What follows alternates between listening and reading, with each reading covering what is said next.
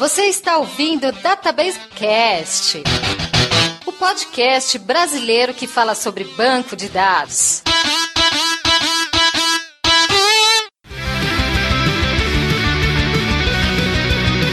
Olá pessoal, aqui é Mauro Piquiliani e nem todo chefe é um líder. Oi, gente, aqui é o Wagner Crivellini. Como eu sempre digo, não tem nada pior do que você ter um chefe ruim. Olá, pessoal. Aqui fala Rodrigo Riguetti. Aí vai um conselho de mãe. Qualquer empresa que trabalhar, qualquer que seja a profissão, trabalhe como se fosse o dono. Meu nome é Thiago, eu tenho um ex-chefe na Cicol.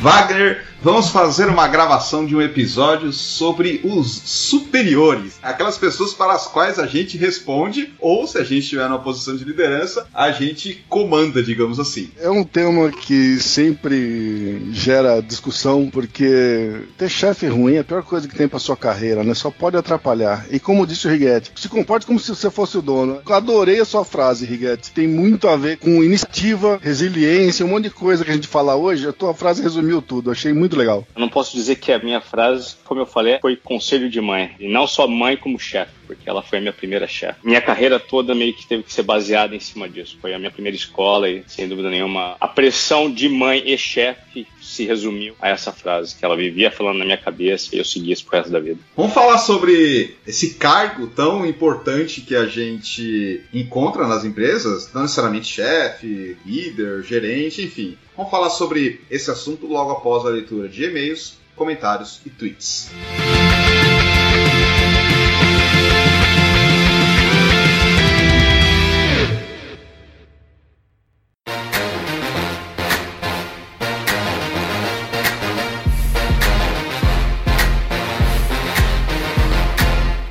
Interatividade com os nossos ouvintes, Wagner, para a gente pegar o feedback em relação ao programa anterior, o Database Cast 93, que a gente falou de criptografia de dados com a Sofia e o Leandro Domingues. Por sinal, um programa bem legal. Quem não teve oportunidade de ver, vale a pena dar uma olhada. Um assunto que está muito em voga e segurança hoje em dia é cada vez mais necessário. Então, recomendo muito quem não pôde ver que dê uma olhada. E agora temos aqui a nossa interatividade com quem deixou seus comentários, e-mails, tweets, coisas do gênero. Apesar que, como sempre acontece, fim de ano o pessoal está meio de férias e são sempre poucos contatos aqui, mas sempre muito bem-vindos. Mesmo mesmo na pandemia, ou seja, no finalzinho aí de 2020, o pessoal deixou pouco comentário, pouca interatividade. Aliás, quem tiver ouvindo esse podcast no futuro, já tá nos restinhos finais, talvez, espero eu, da pandemia e em final de 2020, começo de 2021. Mas isso é para quem escutar o nosso programa no futuro. Vai ter que se informar o que foi essa pandemia. O ano mais chato da minha vida, cara. Meu Deus do céu. Pois é, aconteceu tanta coisa no nosso lado pessoal e profissional também, e a gente gente vai contando aos poucos conforme a gente for gravando novos episódios. Nesse primeiro episódio aqui de 2021, Wagner, o que, que a gente pegou de feedback em relação ao último episódio de 2020, Database Cast 93? Tivemos a interação do Marco Aurélio, que primeiramente ele agradeceu pelo episódio e pelo próprio podcast que a gente publica há tanto tempo, né? Já faz 10 anos que estamos no ar, vale a pena lembrar. E ele pediu, inclusive, uma referência do livro que a Sofia comendou. Eu até pedi para a Sofia compartilhar isso e acredito que ela tenha entrado em contato direto com o Marco Aurélio. Bacana, Marco. Livro é uma coisa que a gente sempre gosta de recomendar. Infelizmente, a gente faz pouco aqui na Databasecast, mas a gente acredita muito no poder que os livros e a informação técnica contida neles podem ter para a carreira de profissional profissionais. Rapaz, aproveitando a deixa que você falou disso, vou fazer um comentário particular. Eu gosto muito de ler, leio de tudo. Só que ano passado eu bati todos os meus recordes pessoais de leitura de livro. Eu li 54 livros, cara. Parabéns, Nunca tinha chegado na metade disso. E ano passado, com esse negócio de ficar em casa, né? não tem trânsito para ficar parado, não para passar raiva. Então, ah, vamos ler. Eu li pá, dedéu, li de tudo, cara. Li livros de ficção, li livros de história, li livros de ciência, li de tudo. Muito legal. Espero que um dia eu possa chegar próximo disso novamente no resto da minha vida. Lembrando que nós dois também somos autores. Temos Verdade. livros publicados. Inclusive, quem quiser o meu livro sobre MongoDB, tem link aí na descrição do post. É isso aí. Sempre é bom aprender. No databasecast.com.br, que é o nosso site oficial, e no nosso e-mail oficial que a gente recebe os nossos comentários, que é o databasecast.gmail.com. Tem também o arroba databasecast no Twitter, canal no YouTube, página no Facebook, estamos no Spotify também, enfim, várias formas de entrar em contato com a gente. O outro comentário já é de alguém da casa, o Luiz Vitor França Lima, irmão do Fabrício França Lima, que inclusive já gravou conosco. E o Luiz Vitor sempre deixa seus comentários. Dessa vez ele novamente deu os parabéns. Gostaria de sugerir um livro que ele leu quando estava iniciando na área de computação e gostei muito: Fortaleza Digital do Dan Brown. Ele fala sobre criptografia e os personagens precisam descobrir um código para evitar um ataque terrorista. Esse livro despertou ainda mais meu interesse para a computação e como a criptografia pode nos afetar na vida real. Eu li esse livro também faz um bom tempo, mas o livro é muito legal. E o cara inventou um código maluco que ninguém conseguia quebrar e por conta disso virou uma sequência de atos terroristas aí, mataram o cara que inventou, umas conversas assim. Toda a trama é feita em cima da criptografia que tinha sido inventada. É muito legal mesmo. E daí ele continua: Teremos alguma novidade em 2021? Ele tá pedindo novamente que a gente tenha uma live, né? Foi uma sugestão que ele já deu outro dia, outro colega aqui também apresentou, e estamos estudando o tema. Sendo otário, nós vamos fazer, nem que seja só para vocês terem que ouvir nós dois falando besteira, uma live eu acredito que vai acontecer ainda em 2021. Vai ser a novidade. Não é uma promessa, mas está muito bem engatilhado. Não só ouvir, como ver também, Wagner. Nossa, sério? Será que eu vou caber na tela? Mais distante, então, para enquadrar. Não tem problema. Tá com o Grecinho 2000 lá para esconder os cabelos brancos, Wagner, e vambora. Mas o cabelo branco eu já assumi, agora eu assumi até a barba branca. Cadê você, o Papai Noel, Wagner? Eu tentei me candidatar, mandei currículo muito tarde, não consegui fazer os bicos Papai Noel que eu pretendia, porque com a barriga do jeito que eu tô, cara, a barba Barba Branca foi um complemento que matou a pau. Lamentavelmente, eu mudei os currículos muito tarde e não consegui fazer os bicos de Papai Noel ano passado. Mas quem sabe agora esse ano dê certo. Mas como eu te falei, eu já assumi até a Barba Branca, não tem mais jeito. Não vai voltar mesmo e pintar, eu não vou. Então, ou eu assumo o branco ou não vai acontecer nada, né? É assim que funciona. Vamos fazer, Luiz, uma live provavelmente em 2021. Ainda não temos os detalhes, data, nada, mas fique ligado nas nossas redes sociais, no Twitter, arroba databasecast. Então fiquem ligados nas nossas redes sociais que as novidades vão aparecer primeiro por lá. E o meu do Twitter é W Crivellini. Também estou sempre postando coisas ali, no LinkedIn também. Tem mais um aqui do YouTube que é o Gustavo Sardenberg, também é conhecido de longa data, sempre deixa seu comentário. E ele até comentou isso. né? Eu sou fã do Databasecast de longa data. Eu lembro do nome dele já há muitos anos que ele posta comentário. Aí ele segue aqui. Acompanho o trabalho de vocês desde o início. Gostaria de reforçar a ideia do modelo de live. Seria muito interessante a participação das pessoas enviando perguntas e a possibilidade de contribuir durante a live. Gostaria de propor um episódio sobre o BigQuery da Google e AWS Athena e ele esqueceu de falar que a Microsoft tem um terceiro produto que é o Synapse e inclusive a gente está com esse tema no bolso aqui para ser desenvolvido durante esse ano. É isso aí. Vamos ver se a gente consegue falar sobre esses produtos ainda esse ano em 2020. Bom, depois dos comentários, pessoal, eu queria ler aqui dois e-mails que a gente recebeu. Lembrando que foi no databasecast.gmail.com. O primeiro deles foi do Antônio Postiglione. Ele falou que tá com uma dificuldade de achar alguns episódios do Spotify, falar que só tem até o episódio do Databasecast 91. E o que acontece é o seguinte, Antônio, não sei se você lembra, mas há um tempo atrás a gente mudou o endereço do nosso feed. Então o nosso feed ele tava apontando pro meu site, kiliane.com.br, e agora o, o feed aponta pro databasecast.com.br. Teve essa mudança aí, e talvez o pessoal do Spotify lá não atualizou ainda. Tá tentando entrar em contato, ver o que pode ser feito. O mais atualizado mesmo você vai encontrar no nosso feed, então você tem aí um agregador, também no nosso canal no YouTube e no databasecast.com.br. A gente tenta manter todas as plataformas atualizadas, mas às vezes acontece aí uma ou outra falta de sincronia. Próximo e-mail que a gente recebeu foi do Antônio Rosendo. Ele manda um e-mail aqui perguntando sobre ferramenta para geração de dados em tabelas com relacionamentos. Ele está falando que tem uma necessidade para gerar uma massa de dados e pediu alguma indicação. Antônio,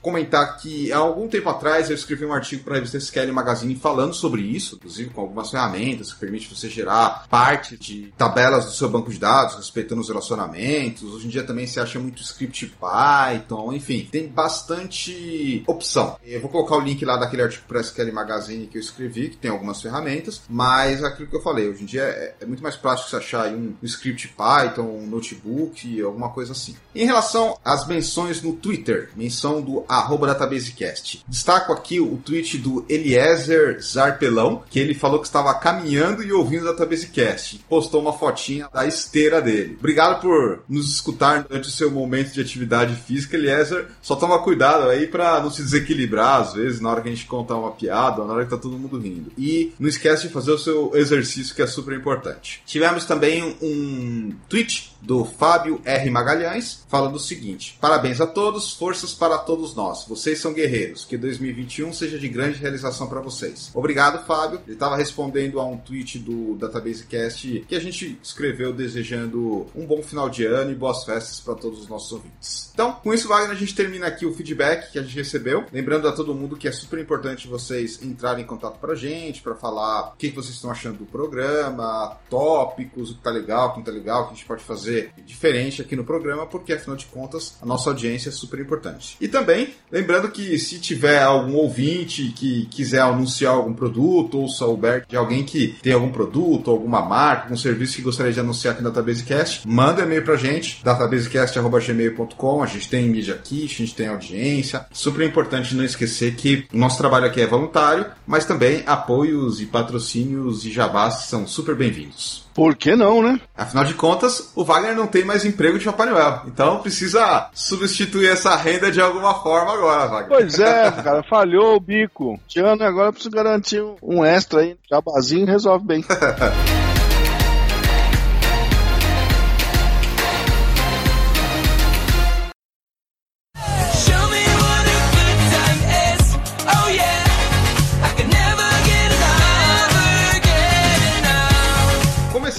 episódio aqui do Databasecast falando sobre chefes, líderes, gerentes e outros cargos que representam aquelas pessoas que muitas vezes estão ali mais para organizar, para coordenar e às vezes nem tanto a mão na massa. Mas para falar sobre esse assunto, primeiro eu quero pedir para os nossos convidados aqui se apresentarem rapidamente. Meu nome é Thiago Giacometti, esse é meu primeiro podcast. Sou desenvolvedor desde sempre, eu costumo brincar com isso, desde sempre eu fui desenvolvedor, nunca tive outra profissão. Nos últimos quatro anos troquei para a área de dados e estou me formando em engenheiro de dados. Hoje eu sou arquiteto de soluções, uma multinacional, cargo já mais de liderança e com certeza talvez ou odiado ou amado pelo pessoal do meu time, né? Espero que seja amado. Champ, segunda participação com vocês aqui, obrigado por chamar novamente. Eu venho trabalhando com banco de dados há mais de 20 anos, trabalhei com o Wagner, com o Thiago na IBM. Durante a minha carreira eu tive a oportunidade de algumas vezes liderar equipes, tanto local como internacional. Atualmente eu não estou mais com essa responsabilidade, eu estou trabalhando para Oracle no time de OCI, onde eu faço um papel de consultor interno. De certa forma ainda continuo com um papel de liderança técnica, mas não com as atividades administrativas. E você, Wagner? Fala um pouquinho sobre a sua experiência como membro de equipe, ou como líder, ou como dono. É um outro nível de preocupação, né? Mas eu já passei por todos esses lados aí que você está falando, né? Todas essas facetas do negócio. E cada uma tem um nível de preocupação e algumas vantagens também, vamos dizer assim. Hoje em dia, já faz muito tempo, acho que uns talvez 10 anos, eu me afastei da parte de liderança, exatamente, de ser chefe de alguém ou líder de alguém. Eu trabalho em algumas equipes, sempre como o sênior, mas, cara, é muito mais sossegado quando você não tem que ficar se preocupando em dar ordem pros outros. Porque ninguém gosta de receber ordem, especialmente quando precisa. E se o povo fosse um pouco mais consciente do que precisa ser feito, ia ser mais fácil. Mas não é. É difícil ser chefe, cara. A gente tem que dar a mão à palmatória. Liderar um ou dois é uma coisa, um grupo sempre começa a ficar mais complicado. Parece que o Rodrigo já foi seu subordinado, ou você foi subordinado dele, é isso? Ou foi o Thiago? Foi eu, Thiago. Como é que foi, Thiago? Como é que é trabalhar sobre a liderança do Wagner? Elogia aí, elogia aí, Tem elogia que ser aí. sincero, por favor. Vou falar a verdade. Eu confesso que o Wagner foi, acho que, um dos melhores chefes que eu já tive, tá, Wagner? Vamos tirar o Wagner da linha aqui pra eu falar dele, pra não parecer que eu tô puxando o saco. Depois Mas eu assim- pago aquela cerveja, obrigado?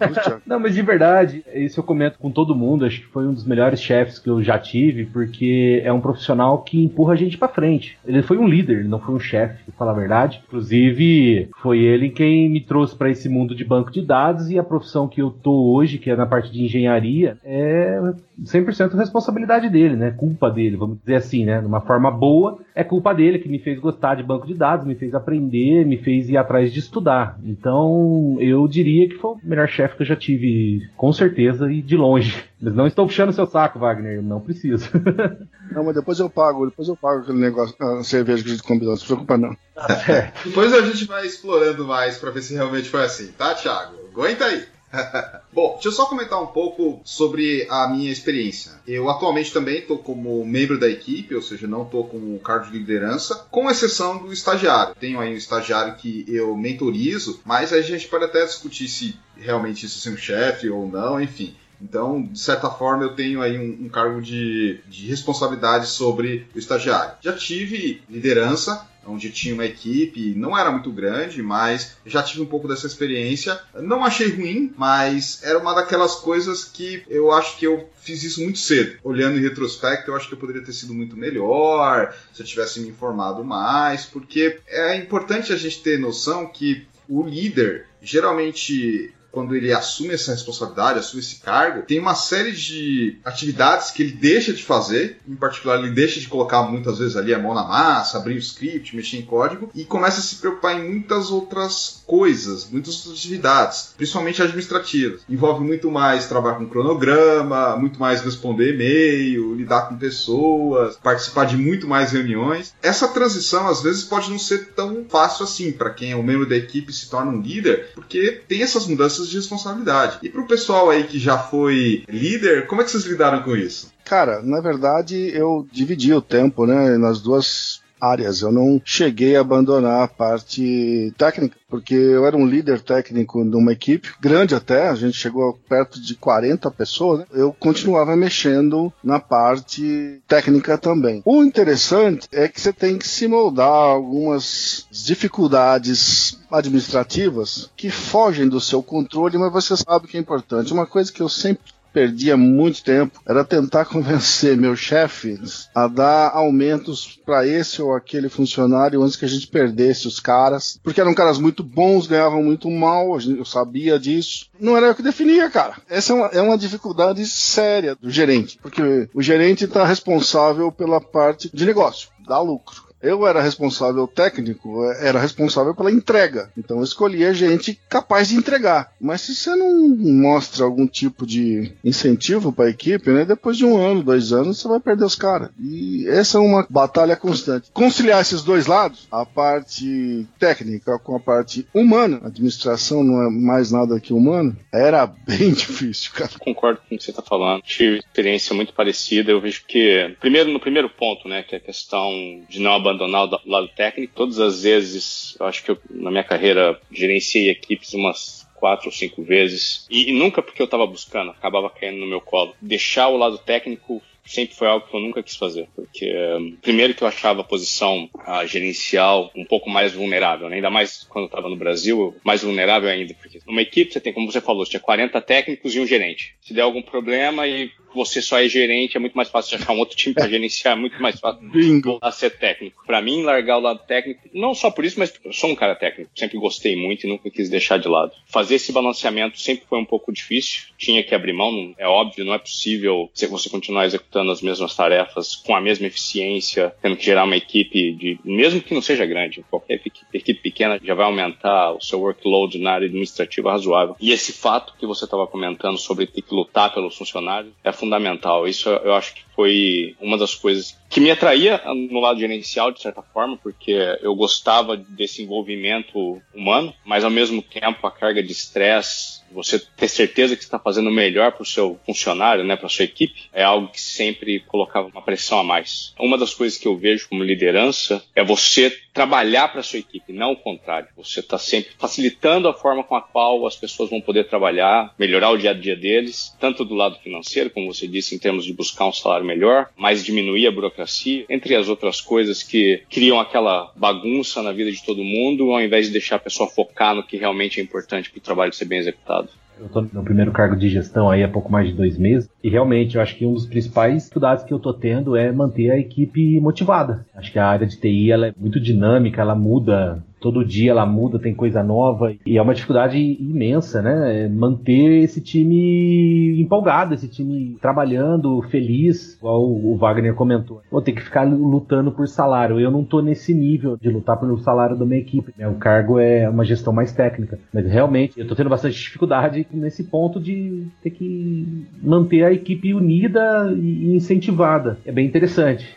Certamente tem mais responsabilidades e com responsabilidades vem desafios, obviamente, mas também tem outras coisas que geralmente quem está no cargo de liderança tem acesso que a gente não tem. O Wagner falou do salário, isso me lembrou que quando você está num cargo mais de liderança, seja um gestor, enfim, você vai ter uma certa informação um pouco mais privilegiada. Quanto cada um ganha, como é que está indo aí, por exemplo, o faturamento da empresa. Às vezes até se você sabe se mais para frente alguém vai ter que ser demitido ou não. Então você ganha também um pouco mais de informação privilegiada e também você ganha benefícios. Tipicamente, quem está indo para um cargo de liderança tem aí um, um, aumento de salário ou algum tipo de benefício. Eu acho que isso é uma coisa meio natural, porque espera-se que a pessoa que está na liderança ela tenha muito mais responsabilidade, muito mais atividade, muito mais trabalho, não necessariamente técnico ali, mas também tem uma compensação para cada isso. Como é que vocês enxergam isso? Ou vocês já tiveram,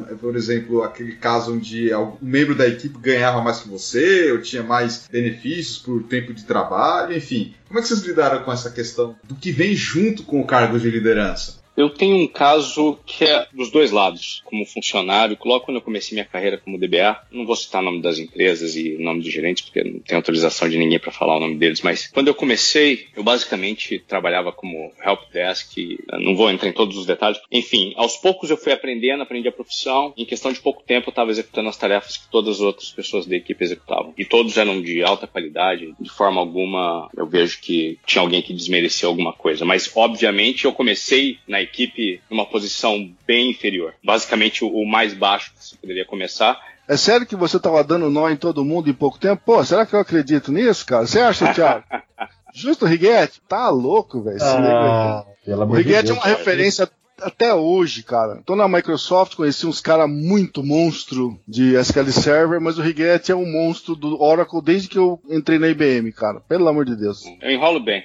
Mas enfim, chegou um ponto que eu, eu comecei a me sentir mal. Pô, eu tô fazendo a mesma coisa que todo mundo e por que, que eu não sou remunerado de forma apropriada, né? Mas foi simplesmente o fato de ter coragem e, e bater um papo com a minha chefe. A princípio, eu me senti um pouco, não sei se é medo a palavra, mas não sabia como fazer esse approach. Foi um negócio muito mais simples do que eu imaginei. O ponto que eu quero dizer é, não, não tem medo. Se você acha que você tem qualidade, que você merece mais, tem alguma coisa errada com a sua remuneração, óbvio, baseada em méritos, vá em frente e vá buscar isso de forma amigável. A maioria das vezes eu vejo que bons chefes vão lutar para reconhecer isso. Não quer dizer que eles vão ter essa capacidade, como o Wagner tava, falou agora há pouco, e comigo também já aconteceu, no qual você é um líder, mas não tem diretamente poder para mudar a remuneração de alguém. Você pode simplesmente debater isso e advogar por essa pessoa, mas você não pode fazer alteração por você. Mas como funcionário, como pessoa, você deve ser a pessoa que é o primeiro a lutar por si mesmo. Se você não tiver essa luta e não tiver essa certeza, essa confiança, não vai ser seu chefe que vai buscar isso sozinho. O seu chefe pode até reconhecer, mas eu acredito que tem que partir primeiro da pessoa, ter essa maturidade de entender quanto vale o trabalho dela né, no, no mercado, de uma forma real e de uma forma também mais no quesito pessoal, né? Porque às vezes a remuneração está muito associada ao caso técnico, como eficiente a pessoa é em desenvolver um programa, etc. Mas em vários outros casos tem um lado pessoal, né? Tem alguém que talvez não seja o cara mais podão em termos de desenvolvimento, mas ele é alguém que consegue trazer outros benefícios para o time que também deve ser remunerado de forma similar, né? Tem esse balanço que também tem que ser visto. Mas o ponto que eu queria trazer era esse, de você ir buscar o que você acredita baseado no esforço que você tem colocado na sua empresa. Continua a história aí, você foi lá conversar com sua gerente e aí, o que aconteceu? Conversa com ela foi, a princípio, um pouco emocional pro meu lado, porque um dos problemas que foi justificado na época é que eu não tinha terminado a minha graduação. A maioria das pessoas talvez não saibam, até hoje eu não terminei. Só fiz o colegial no final das contas, a faculdade. Comecei sete vezes e não terminei nenhuma. Temos dois Mas- positivos na gravação, Mauro. Pois é. Mas a justificativa inicial foi essa. É importante destacar isso. Muitas vezes é um requisito para você ir para um cargo de liderança ter uma graduação. No Brasil, na época que eu vivia no Brasil, era requisito para poder fazer qualquer trabalho praticamente na área de, de IT. Para mim foi bem difícil no começo, porque eu não tinha tempo, por vários motivos, não preciso entrar nos detalhes do porquê eu não acabei minha faculdade. Todo o tempo que eu tive no Brasil não, não tinha graduação e sempre teve essa barreira para ser um profissional normal, só para ser um membro da equipe, para poder pegar o cargo gerencial. Então era outro tipo de desafio. Mas, como eu falei, a primeira justificativa do porquê eu não podia ter um aumento salarial era isso. A minha argumentação foi simplesmente por resultados. Eu não vou ter como fazer a faculdade, mas eu sei que eu mereço isso. E entrou naquela situação de que, óbvio que a minha gerente enxergava isso, mas ela também tinha dificuldade de debater isso para si. O debate acabou ficando na questão de como essa mensagem ia ser passada para cima, como que ela justificava estar tá pagando alguém que não tinha faculdade, mas que executava o trabalho da mesma forma que as outras pessoas da equipe, que todos eram formados etc. Por um lado, teve um aumento inicial, mas que não chegou igual a todo mundo. Eu ainda fiquei abaixo. E aí veio a questão da chamada cartada. Por sorte, o mercado no Brasil na época não era um dos piores e outras oportunidades estavam aparecendo. Mesmo eu não tendo faculdade, as entrevistas eu me dei muito bem e, e oportunidades apareceram. E em nenhum momento eu coloquei uma cartada de forma não negociação tô saindo e acabou. Nunca fiz isso. Eu simplesmente debati o que eu trazia para a empresa e o que eu acreditava que valia o meu trabalho. E eu sei que minha gerente direta não tinha a menor dúvida disso e fazer o possível para isso acontecer. E no final das contas, ela fez o máximo, chegou até o ponto, ela subiu o meu salário acima do dela para me manter na empresa. E esses são alguns exemplos de liderança que eu vejo que quando você segue aquela primeira frase que eu falei logo no começo, os resultados aparecem, entendeu? Então, de certa forma, eu vejo que nós acabamos escolhendo os chefes que temos, de uma forma ou de outra, com várias exceções aí. Mas o meu ponto é, primeiro a gente escolhe, na maioria dos casos, onde quer trabalhar. Segundo, a postura que a gente tem no trabalho, muitas vezes determina como o chefe vai lidar com a gente. Como eu falei, tem muitas exceções aí e a gente pode abrir vários debates em relação a isso. Na experiência toda que eu tive, pessoal e iniciando e também vendo outras equipes, ainda mais quando eu trabalhei como consultor, no qual eu acabava ficando em várias empresas em que eu via outros chefes interagindo, existe uma deficiência muito grande de comunicação entre profissional e liderança, às vezes, de expectativa entre um e o outro. Mas quando o profissional tem uma postura de assumir responsabilidade, de encarar tudo que vem pela frente, de buscar responsabilidade, que às vezes nem é solicitada, a liderança muda completamente, a interação que você tem com sua chefia muda completamente. Isso que acabei dando um monte de volta aí para contar a primeira história, eu acho que tem vários pontos aí que mostram as várias formas de interação com vários líderes diferentes que existem no mundo empresarial. Né? E você, Wagner, como é que foi lidar com aumento de salário e aumento de responsabilidade quando você assumiu um cargo de liderança? Excelente pergunta, senhor. Porque, na verdade, eu não tive aumento de salário porra nenhuma. Inclusive, quando me convidaram para ser chefe de uma equipe, os caras chegaram para mim e falaram: não, nós precisamos de um cara para liderar uma equipe de desenvolvedores .NET por uma nova área do cliente que na época ia trabalhar com VoIP, que era uma coisa muito nova para nós. Eu falei: ai Jesus, eu tô ganhando tão bem como DBA e fazendo plantão, praticamente eu dobrava meu salário de tanto plantão que eu fazia. Aí eu falei, mano, como é que eu vou falar pra esses caras que eu não quero? Aí eu dei aquele maior away, aquele João sem braço, Johnny Armless. Sabe que é? Não, mas senhores, essa vaga não é adequada ao meu perfil, porque eu não tenho experiência com .NET e blá blá blá, chavecation aqui, chavecation lá, pra pular fora. Pulei. Passou uma semana, os caras voltaram. Wagner, a gente conseguiu remodelar a vaga, vai ser desenvolvedor SQL.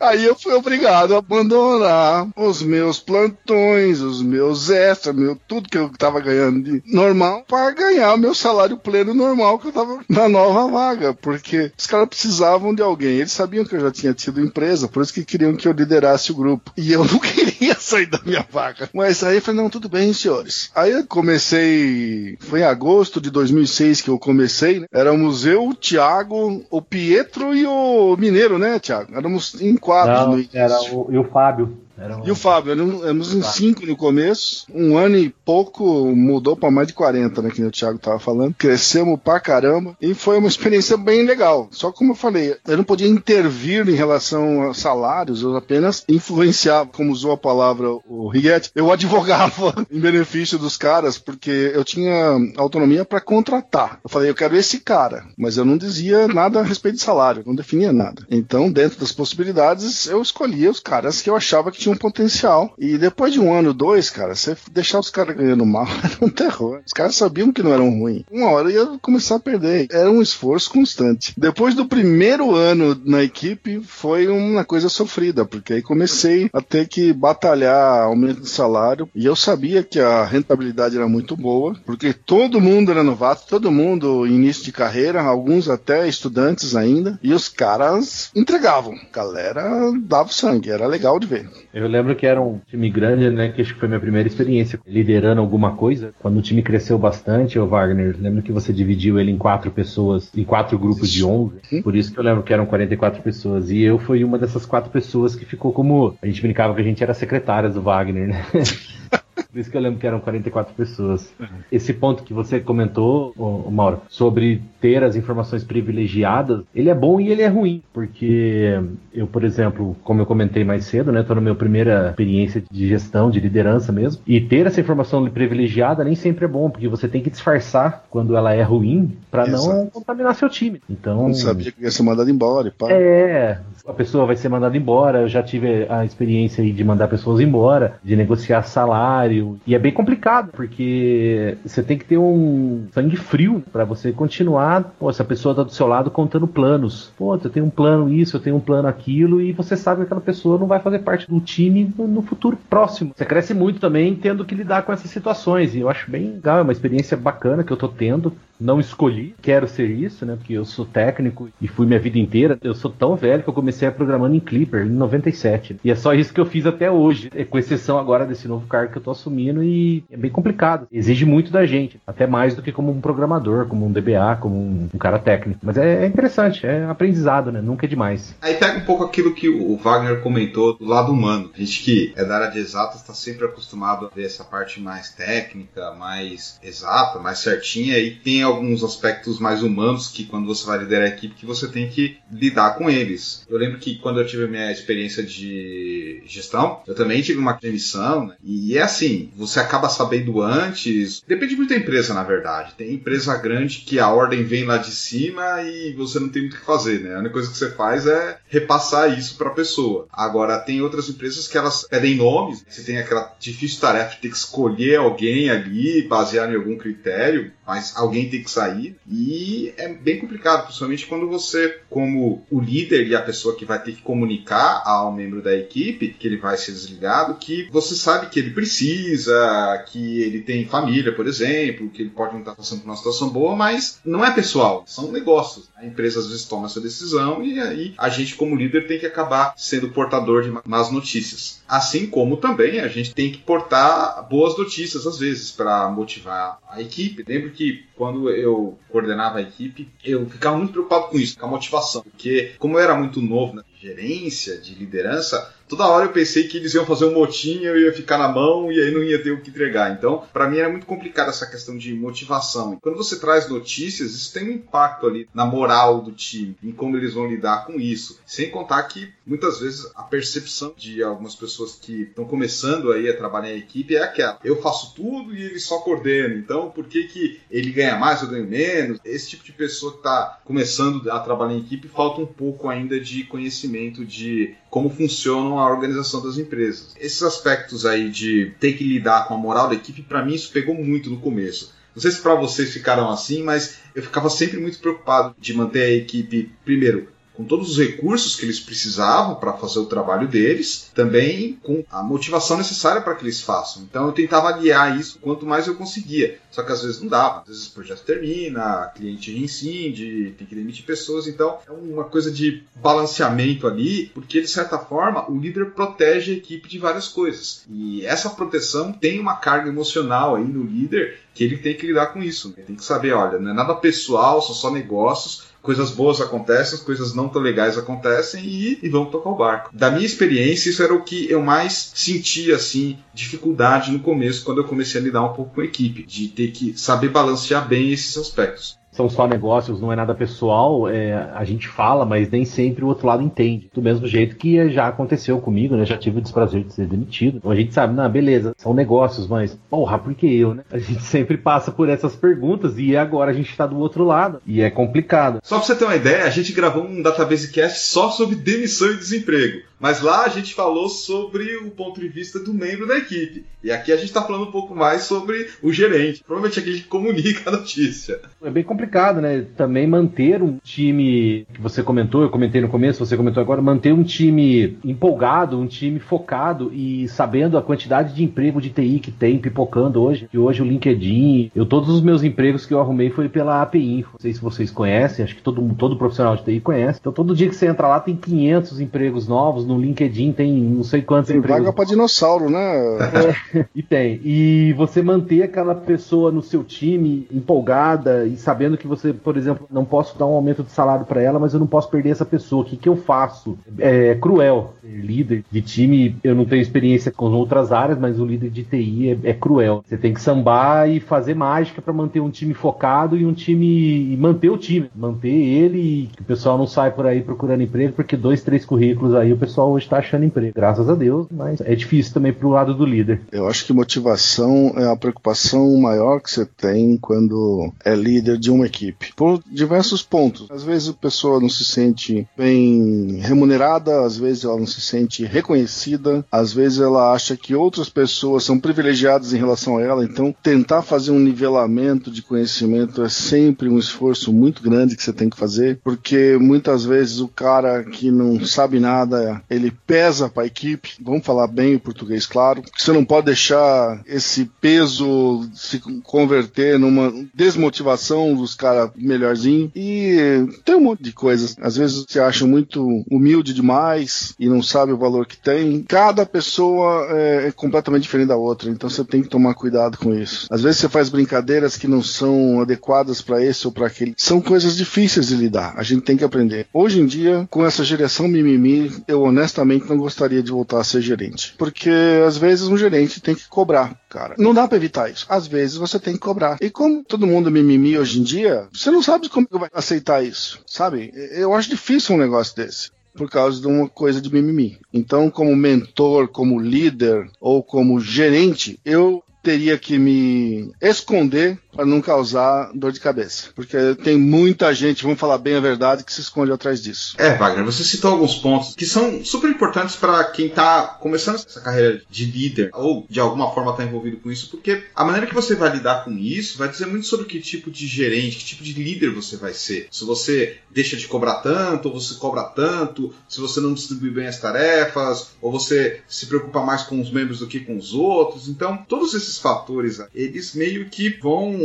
compor que tipo de líder e gerente você vai ser. Óbvio que todo mundo gostaria de ser aquele gerente daquela equipe maravilhosa, que nunca dá problema, que entrega sempre na data, todo mundo se respeita, todo mundo tá ali, mas na prática a gente sabe que não é. As pessoas são muito heterogêneas nesse sentido. Alguns precisam cobrar mais, outros precisam cobrar menos, alguns você precisa moldar melhor, outros não têm maturidade para trabalhar em equipe. Então, todos esses fatores aí estão envolvidos com a parte da liderança. Não é fácil, muita gente pensa que é fácil ser líder, ser gerente. Não, tem toda essa questão da responsabilidade e também tem essas atividades que precisam ser feitas e olhar na equipe como um todo, né? Você não pode olhar a equipe individualmente, porque eles têm que trabalhar como um time, que nem no futebol. Cada um jogar por si, não tem time ali. É um bando de gente que está vestindo a mesma camisa. Então, tudo isso tem que ser pensado e tem que ser gerenciado pelo líder. Tá falando muito em gerência, gerência, mas é bem isso. Tem atividades de acompanhar, tem atividades de você dividir tarefa, de mandar, de controlar, de dar bronca às vezes, também de dar os elogios quando são merecidos, de oferecer oportunidade, se existir oportunidade. Então, todos esses fatores assim,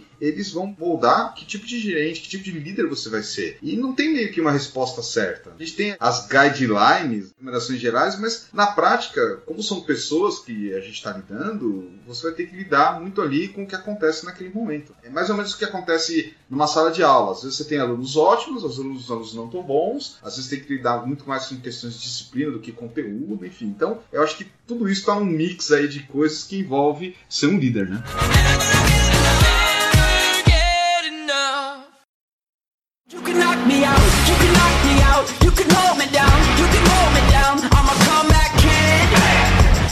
Começar a falar sobre histórias com chefes ou líderes. A gente está usando o termo chefe líder como sinônimo, mas a gente sabe que existe uma diferença entre chefe e líder, como você vai agir, etc. Mas para simplificar, a gente está colocando os dois conceitos como um só. Novamente, a gente sabe que existe uma diferença e que nem sempre um chefe é líder e um líder é chefe. Mas vamos lá, falar um pouco sobre histórias envolvendo membros da equipe e as pessoas que lideram a equipe. Eu começo. A gente tá falando lá dos positivos e negativos. Tentei valorizar alguns positivos aí que eu acho importantes. Vou falar dos negativos. Tem gente que gosta de puxar saquismo, gosta de encherem a bola dele. Isso é inegável. E tem gente que se garante, pelo menos psicologicamente, com base nessas bajulações bestas. E para quem tá em volta como subordinado, cara, é uma ofensa o treco desse tipo. E eu me lembro de uma situação que eu passei na minha carreira. Já tive chefe que era, vamos dizer, muito grosseiro, vamos falar assim, não, não tô vendo uma palavra melhor. Já tive casos desse tipo, mas vou falar um que a pessoa não era ruim, só que ela gostava de gente puxa saco. Nossa chefe estava fazendo uma reunião com a equipe inteira e de repente terminou a reunião e falou assim: eu gostaria que os fulanos tais e tais do projeto X ficassem na sala para nós continuarmos a debater sobre o projeto X, para ver como que tá o status e pá, o que, que a gente faz e tal. Beleza, saiu todo mundo, ficamos nós na sala, então começamos a conversar e pá, não sei o que, tudo indo muito bem, até que bate uma cidadã lá na porta. Oi, fulana, você quer que traga um café para você? A reunião parou, todo mundo se olhou assim, olhei para meus colegas e falei, cara, não acredito que tá acontecendo aqui. Ah, por favor, pode trazer, não sei o que, não sei o que lá. Quer dizer, tem gente que se submete a ser a tia do cafezinho para poder puxar saco do chefe, mas o cara não percebe que isso influencia mal a imagem dele na frente dos subordinados. Ficou todo mundo puto, cara. Talvez eu tenha ficado mais que os outros. A gente se tem interrompido por uma coisa tão idiota, mas o pessoal também não gostou, sabe? Parecia que a gente não era importante ali no negócio e que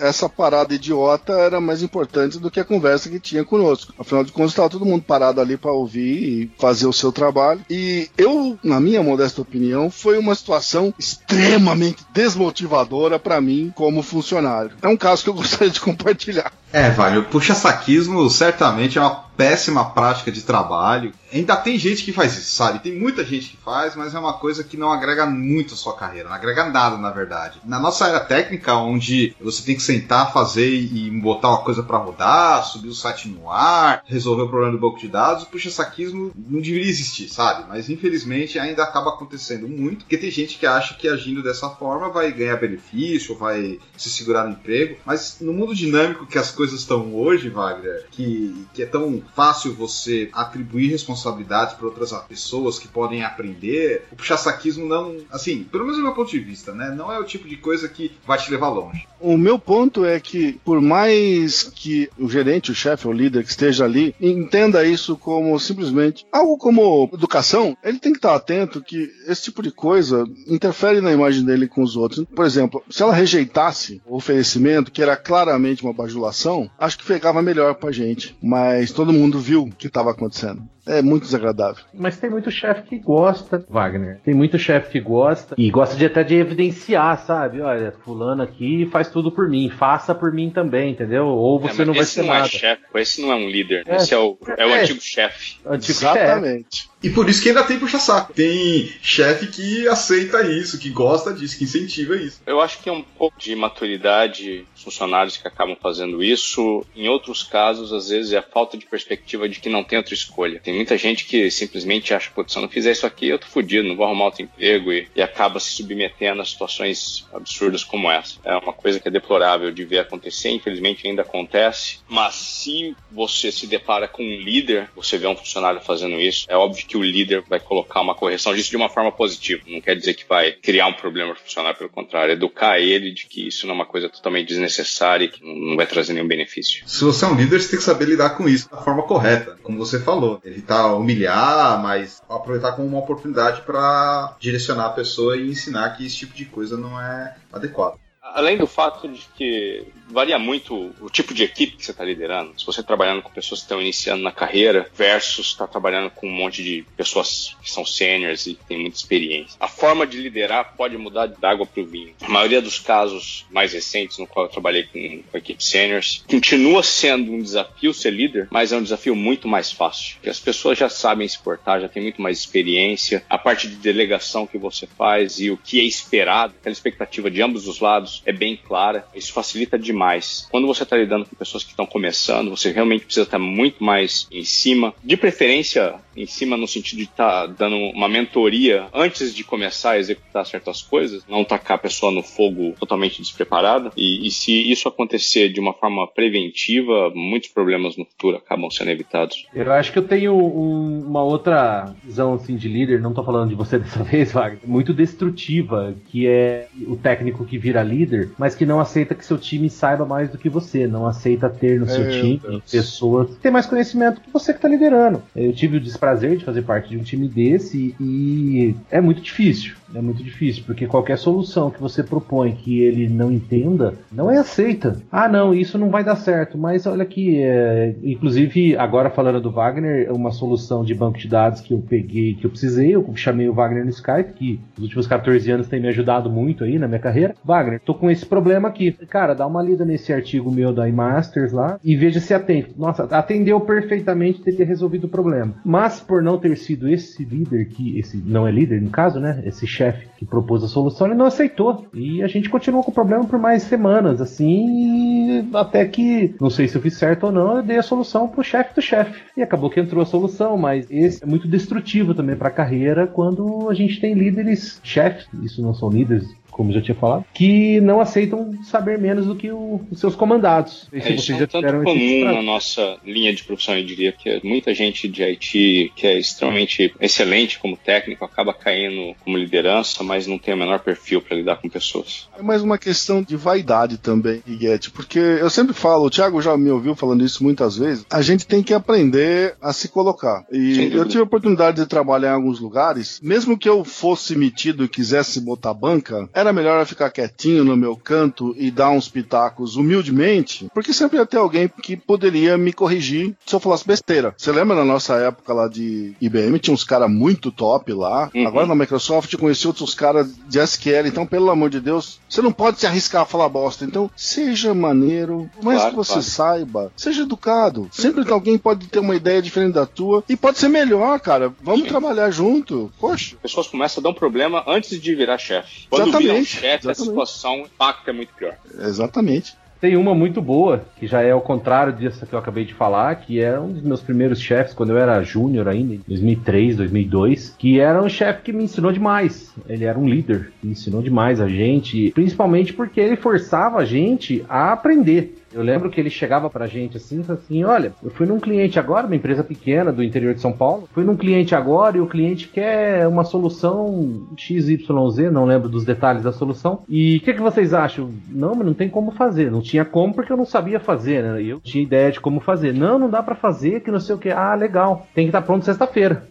e a gente sambava. Tinha que se virar de qualquer forma e entregar e entregava. Foi empurrando a gente pra frente e fazendo com que a gente aprendesse muito. E cada dia que você entregar, nossa, você entregou a solução, dá aquela, nossa, vou descansar um pouco. Não, não, eu vendi mais isso aqui. Meu Deus, isso não dá pra fazer, eu nunca vi isso na vida. Não, não, mas você tem duas semanas pra ficar pronto. Esse é um tipo de gestor que eu tive que eu agradeço muito por ter tido, né, por ter tido a experiência ótima de ter trabalhado com ele e que me fez pesquisar soluções, me fez ir atrás. Ah, você não sabe, não é porque você não sabe que é impossível. Até hoje. Hoje tem muita coisa que eu não sei que a gente pensa fala assim, nossa, isso aí eu acho que não tem como fazer. Tem, a não ser milagre. Mas a maioria das coisas a gente tem como fazer e ainda uso isso como meta até hoje. Não, mano, deixa eu dar uma olhada, ver se alguém no, mundo já fez pra eu. Lembrando desse gerente que eu tive, ver se alguém no mundo já fez pra eu, antes de eu falar que não é possível fazer. Esse é um caso muito bom que eu tive, mas é um dos ótimos gestores que eu tive aí. Posso dizer que eu tive muita sorte também na minha carreira. Diria que 99% dos chefes que eu tive foram chefes que agregaram demais na minha carreira. Pouquíssimos problemas. Óbvio que a experiência que eu tive, falando por mim,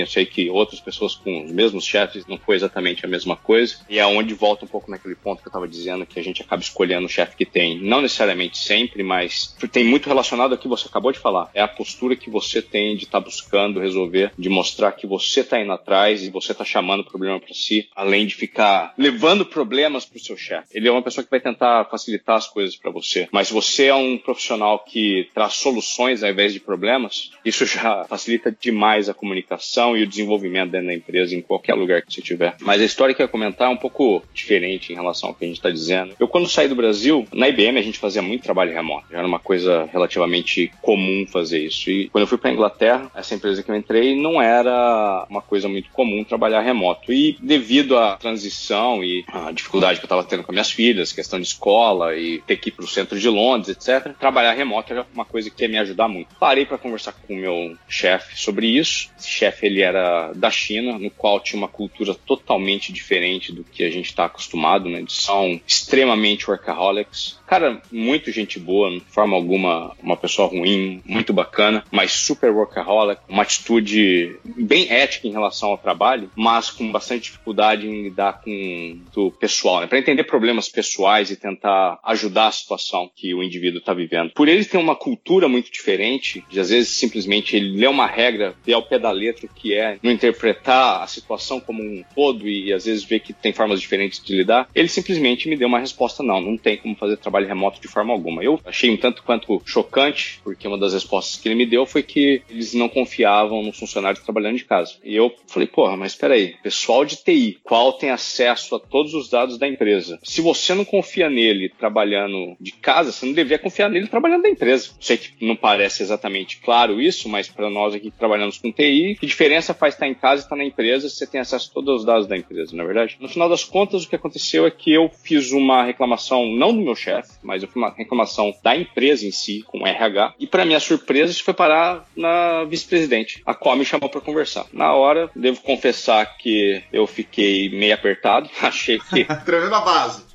Tremi, tremi. Falei, opa, acho que eu forcei a barra. É hoje que eu limpo a minha mesa aqui. É, pois é. Fui parar na sala dela e uma conversa super amigável. Foi realmente uma questão de desentendimento cultural, qual o meu chefe, por ter vindo da China, uma mentalidade muito mais restrita, né? Qual o indivíduo praticamente não existe. Lá, vocês, vocês sabem como a situação é muito mais complicada, mas nada contra ele. Simplesmente não tinham de cima para baixo passado a comunicação de uma forma correta para ele, e no qual chegou em mim, pior ainda. Com isso, ela oficializou de uma forma aberta para a empresa inteira e o trabalho remoto virou uma coisa comum depois disso. Aí podia trabalhar dois ou três ou quatro dias de casa, não tinha problema nenhum. Mas foi uma experiência bem diferente do que eu estava acostumado com esse clash cultural. Mas como eu falei, em outros âmbitos o, o, o meu chefe era excepcional e, e, foi uma bela experiência. Não, não, tenho nada a reclamar, além desse episódio que foi um tanto quanto estranho, mas uma boa experiência de qualquer forma. A sua relação com ele mudou depois ou continuando de boa? Porque às vezes pode ter aquela coisa de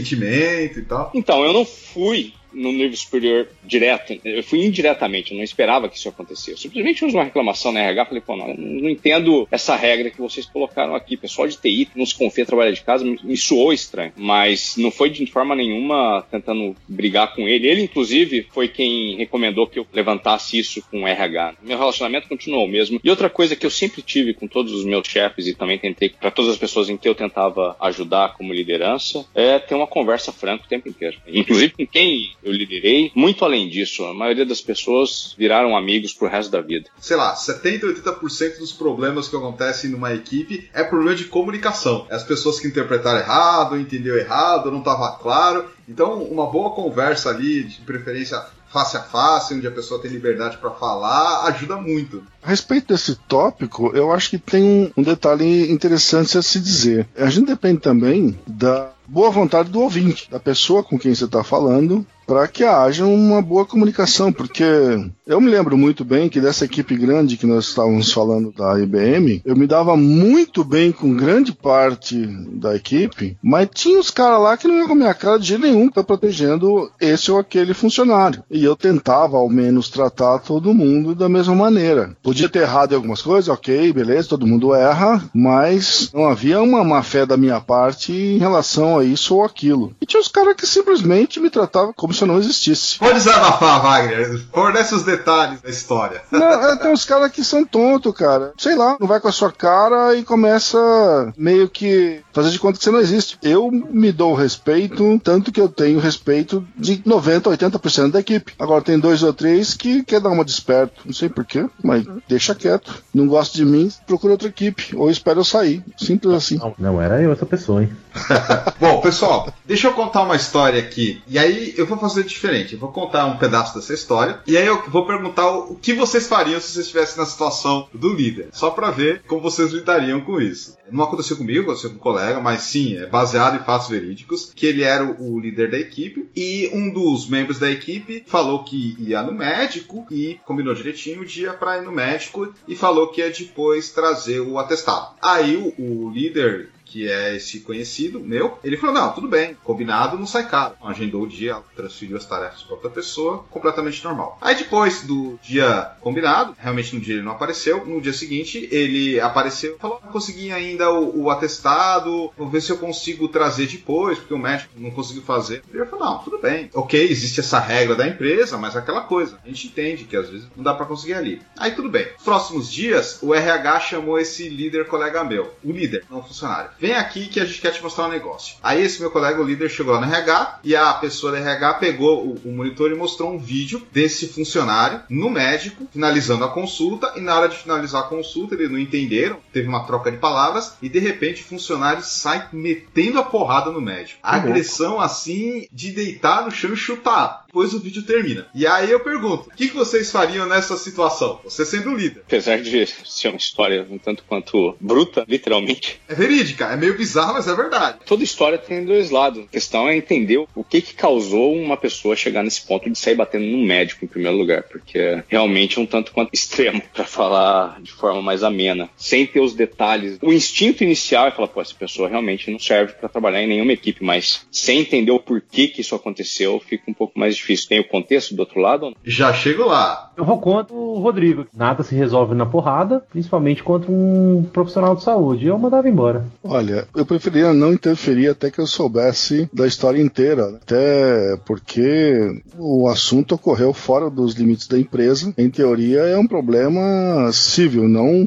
da empresa. Eu gostaria que fosse resolvido de maneira externa à empresa. Só isso. Eu prefiro escutar o outro lado também. Como o Wagner falou, melhor que fosse resolvido por fora, mas se é um caso extremo de que essa pessoa não é confiável e que pode trazer esse mesmo problema para dentro da empresa, é algo que não dá para deixar quieto. Mas eu não faria nada até ter toda a história. No caso dessa história, isso acho que mostra um ponto que quando você é líder de uma pessoa, você tem uma certa responsabilidade. Pode acontecer isso. É, por exemplo, técnicos em campo que estão interagindo com outras pessoas e aí precisam entrar em contato com você, ou em caso de acidente, você vai ser o ponto focal daquela pessoa. Nesse caso, foi uma coisa que chegou no RH. E aí então esse meu colega líder, ele junto com alguém do RH foram conversar com a pessoa, mostraram o vídeo, pediram para ele se explicar e a verdade acabou saindo. Ele não estava doente, foi no médico, o médico examinou, falou que não tinha nenhum problema e falou que não ia dar atestado. E aí ele começou a tentar brigar com o médico, brigado e acabou indo para agressão porque o médico não ficou passivo. É, foi isso que aconteceu. Em sequência disso, em conjunto com o RH, o líder acabou é, desligando o funcionário. E esse é o tipo de coisa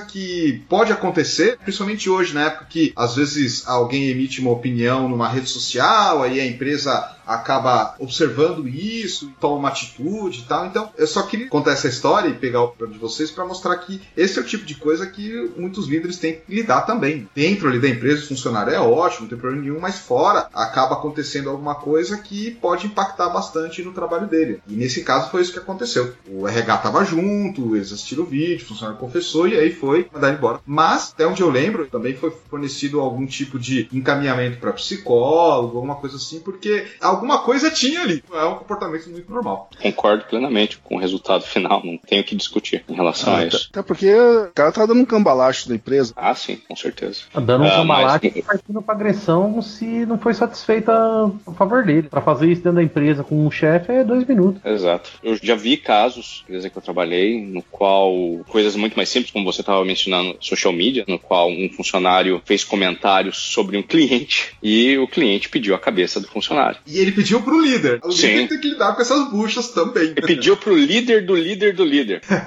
A coisa foi bem complicada para ser resolvida. Deram os seus pulos, conseguiram manter o funcionário, mas sem dúvida nenhuma, nos dias de hoje, todo profissional tem que tomar muito cuidado com essa questão de como se portar no mundo virtual e físico. Não tem como esconder nada. Não que se deva esconder, mas todo mundo tem sua vida particular aí por fora e, e pode afetar a vida profissional de forma desastrosa se não tiver cuidado. Isso me lembrou um pouco de uma história que você já contou aqui, Wagner, acho que de um funcionário seu que roubou a empresa quando você era o empresário. Na verdade, desapareceu um dinheiro do caixa, havia uma suspeita de quem poderia ser, só que nunca houve possibilidade de ter provas. Então foi simplesmente deixar um assunto morrer. Não aconteceu mais vezes, mas a gente não tinha meios de provar qualquer tipo de acusação. Então, cara, é uma situação delicadíssima. E se você não pode provar, cara, fica quieto, porque você só pode tomar processo na cabeça se for fazer qualquer bobagem. E foi o, o que nós preferimos fazer. A quantia era pequena, eram uns 500 reais. Na época, vamos falar, na época o dólar era 1 para 1, então era 500 dólares. O equivalente hoje é 500 dólares. Mas, como é que você prova? E aí? Não tem jeito, cara. Por dentro você sabia quem era? Porque conhecendo você, eu sei que você tem um instinto para isso. Você tinha seus suspeitos, pelo menos? Não sabia,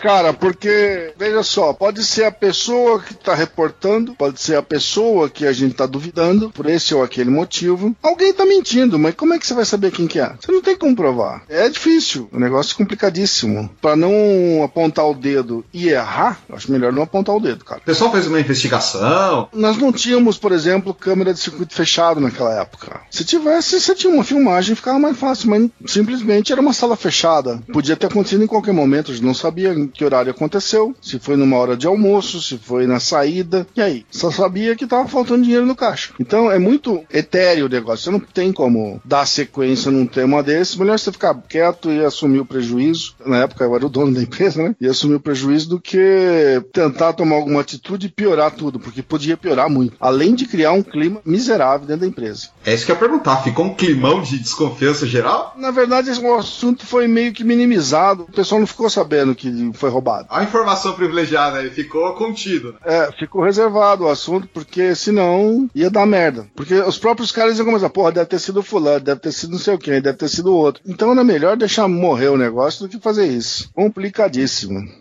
Para fechar aqui esse bloco, eu só queria comentar algumas histórias, situações quando a coisa dá muito certo e a gente tem orgulho de ser líder ou, ou ser gerente. O pessoal já comentou algumas coisas de que às vezes a gente como líder incentiva um, um membro da equipe a ir para uma outra área, aprender alguma coisa nova e ver que ele está se desenvolvendo, a gente um pouquinho orgulhoso. E essa é uma das coisas legais de ser gerente. Não só entregar o projeto, fazer a empresa crescer, dar lucro, mas também ver o crescimento pessoal e profissional das pessoas que estão na nossa equipe. Eu tenho uma história que está envolvido com aquela época que eu tive um cargo de liderança. Depois que o processo terminou, a equipe meio que foi dispersa, que também é super normal quando a gente trabalha mais pro projeto. E aí, depois que a equipe foi dispersa, cada um ia pro seu canto, a gente marcou um dia no comemoração para o pessoal se despedir, né? contar as boas e más histórias. Nessa comemoração, local que a gente foi, eu perguntei pro pessoal da equipe qual foram os pontos altos de trabalhar no projeto, quais foram as coisas que vocês mais gostavam. E um deles falou: Olha, eu gostei muito quando a gente sentou junto, e aí você me ensinou, e aí a gente viu isso, aquilo, consegui ensinar outra pessoa que não estava ali no dia também, então eu me sentia empoderado. Então eu acho que isso foi uma coisa que trouxe bastante orgulho para mim, porque às vezes a gente está liderando a equipe de pessoas que nunca trabalharam em equipe, estão vindo da escola, da faculdade,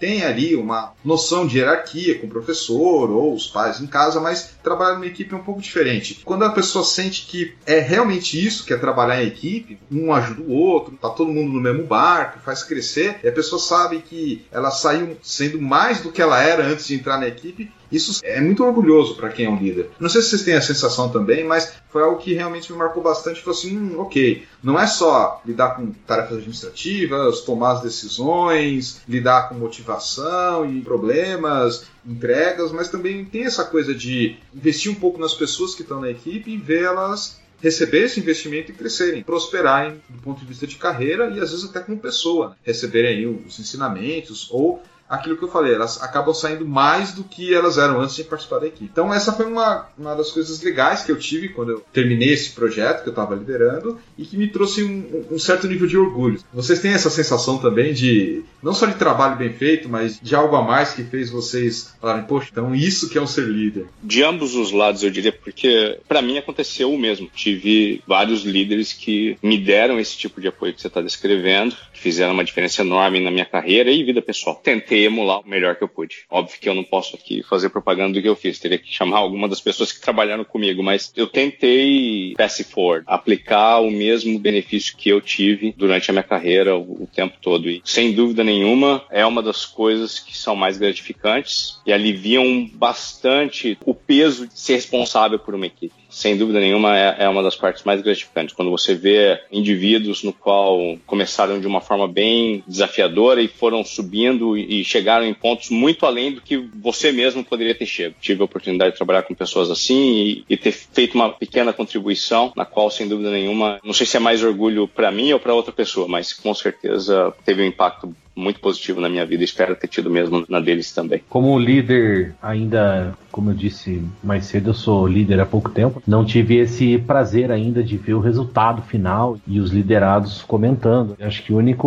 história assim, de sucesso que eu poderia contar é como professor mesmo .NET. Eu dei aula para muita gente, até, acho que até na, na IBM eu era líder de uma competência que treinava muita gente e hoje eu tenho, muita, muita gente que foi meus alunos que estão comigo aí no mercado. Tem gente espalhado pelo mundo aí como profissionais de .NET e, e, até acho que uns seis meses atrás eu tava conversando com um dele que postou um artigo na internet, falei, pô, que legal, não sei o que, você é, cara, lembra quando você dava aula para mim lá na IBM? E eu levei adiante e olha onde eu tô. Então, é muito legal. Eu acredito que como líder, né, receber um feedback desse também deve ser bem prazeroso. Espero um dia receber vários, vamos torcer. Uma das coisas que teve bastante impacto na minha vida e eu tentei aplicar o mesmo é ver alguns líderes gastando um tempo que não necessariamente era necessário né? e além do que ele precisava para ajudar o indivíduo. Caso eu, e como eu estou dizendo, eu também tentei aplicar, sem esperar retorno nenhum de volta. E às vezes fica anos sem encontrar com a pessoa, sem, como a, a vida de todo mundo dá tantas voltas, às vezes é, é, muito difícil manter contato, mas você sabe que aquele impacto marcou e essas pessoas, de uma forma ou de outra, foram muito além do que precisavam para ter esse impacto extremamente positivo na vida de um estudante ou de alguém que está começando a carreira. Como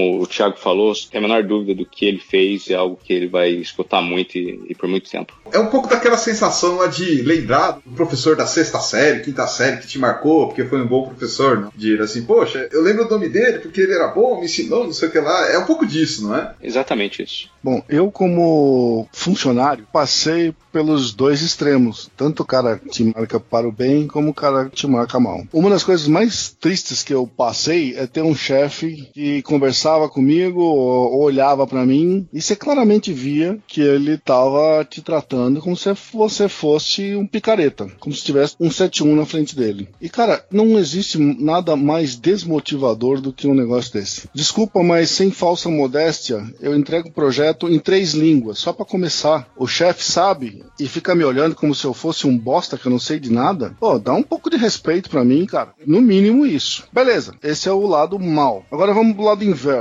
O cara que parece mal, mas na verdade ele é honesto demais. Eu passei por esse caso também. Tem gente que não vai gostar, beleza, mas o cara não é mal, ele tá fazendo o papel dele. Quando eu entrei na IBM, logo na semana que eu entrei, eu já contei essa história aqui, o meu gerente chegou para mim, seguinte, amigo, você não é o cara que a gente indicou para o cliente. Tinha um cara que teve melhor melhor resultado na parte técnica, que a gente indicou, mas como você fala bem inglês, o cliente preferiu você. E por isso que você tá aqui. Porrada que eu tomei. Ah, ok, obrigado por falar. Você fica aquela puta pressão em cima de você, mas o cara foi honesto. Olha só, foi o primeiro DBA SQL Server da conta da Print. Foi o primeiro, não tinha nenhum antes. Passados dois meses, não, não deu, um mês e meio que eu tava lá, eu entrei no final de outubro, em dezembro ele chegou para mim, Wagner, em função do seu trabalho aí, já abriu mais uma vaga de DBA SQL Server na conta Sprint, e eu queria saber se você tem alguma indicação de DBA SQL Server de verdade igual você. Eu falei, puta cara, como eu ganhei o dia de ouvir essa frase do meu chefe, porque do mesmo jeito que ele foi honesto, me dando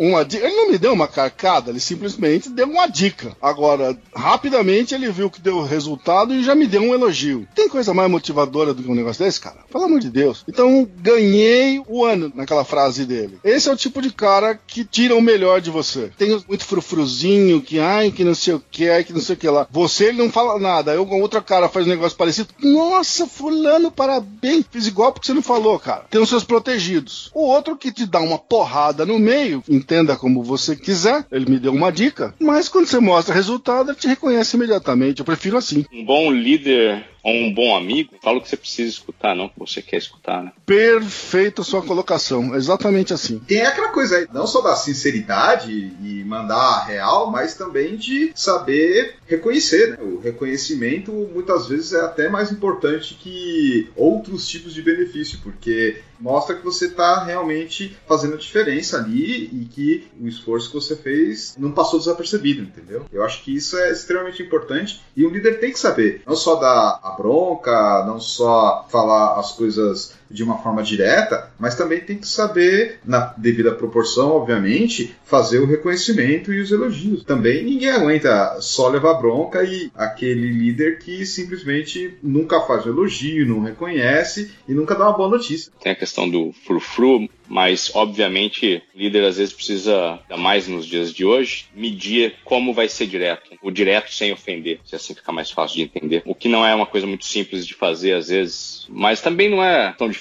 Se você tem um bom contato com o seu profissional, se você entende a personalidade das pessoas com qual você está trabalhando, fica mais fácil de saber como que a comunicação vai funcionar, né? Enquanto mais você é honesto com o time que você está liderando, com o indivíduo, sem dúvida nenhuma o feedback vai ser proporcional em termos de positividade. Pelo menos o que eu presenciei, a conversa ser direta e franca. Um líder também precisa saber escutar, não é só falar, né? Às vezes precisa saber muito mais escutar do que falar.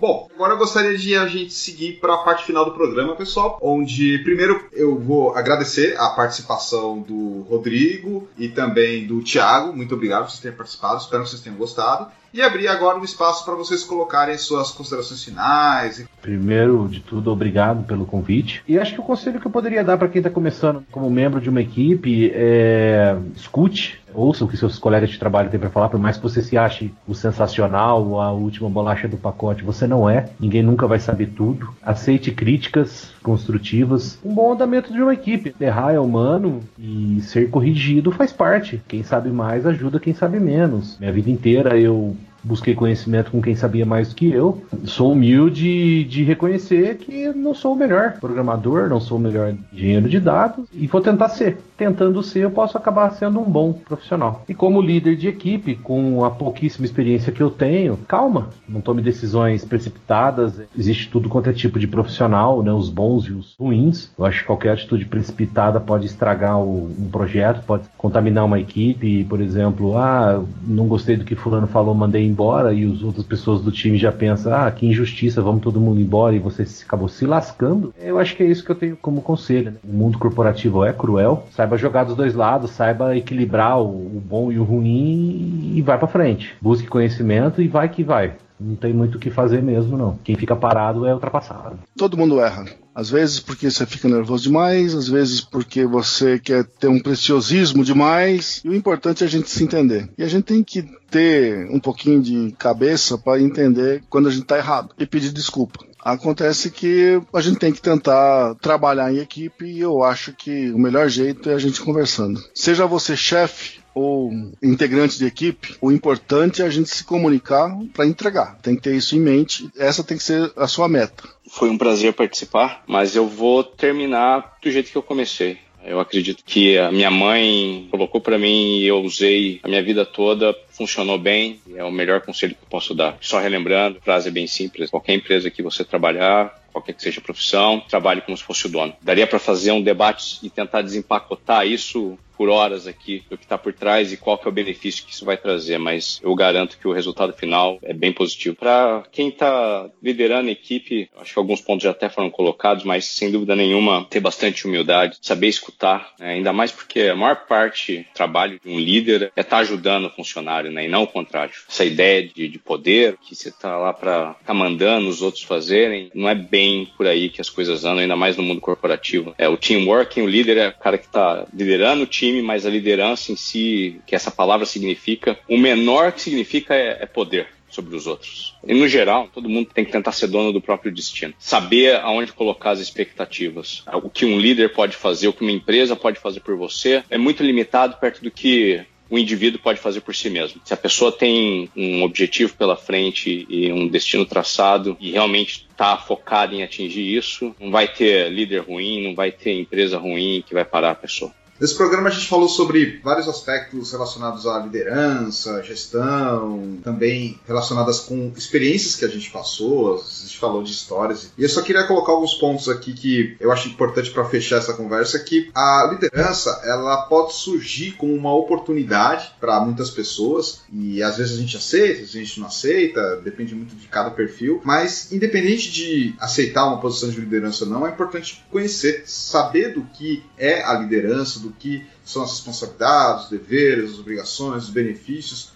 o que você vai lidar no dia a dia se você for um líder, ou se você está dentro de uma equipe que possui um líder, como você se encaixa ali naquele modo de trabalho que o líder está apresentando. Outro ponto também que eu queria destacar é que, assim como existem muitos cursos, treinamentos, toda uma parte de educação para a área técnica, de software, de produto, de serviço, também existe treinamento, curso e recursos de educação para gerência. Não precisa ser algo formal, como um PMBOK da vida, ou gestão de projetos, um MBA, não. Existem coisas que são mais práticas ali, que podem ajudar bastante, mas no final das contas, liderança é saber lidar com pessoas sejam os membros da equipe, seja o próprio cliente, muitos gestores têm que interagir direto com o cliente, seja a própria estrutura organizacional da empresa, os gestores nos níveis acima, e no final das contas, saber lidar com pessoas é um skill muito importante. E que muitas vezes é difícil de a gente que vem da área mais técnica, mais exata, mais ali do software, do código, às vezes é difícil conseguir adquirir esse skill. Nasce da noite pro dia, a gente precisa treinar, precisa aprender, precisa praticar, precisa pegar feedback, mas quando a gente começa a dominar um pouco aí essa forma de lidar com as pessoas, a gente tem muitas possibilidades, tanto na parte de gestão, quanto na parte de lidar melhor com outras pessoas, sejam ele na empresa ou não, familiares, parceiros de negócio, ou até mesmo o relacionamento entre pessoas, como amigos, esposo, esposa, etc. Com isso, então, a gente termina mais um episódio da Basecast. Um grande abraço, pessoal, e até a próxima.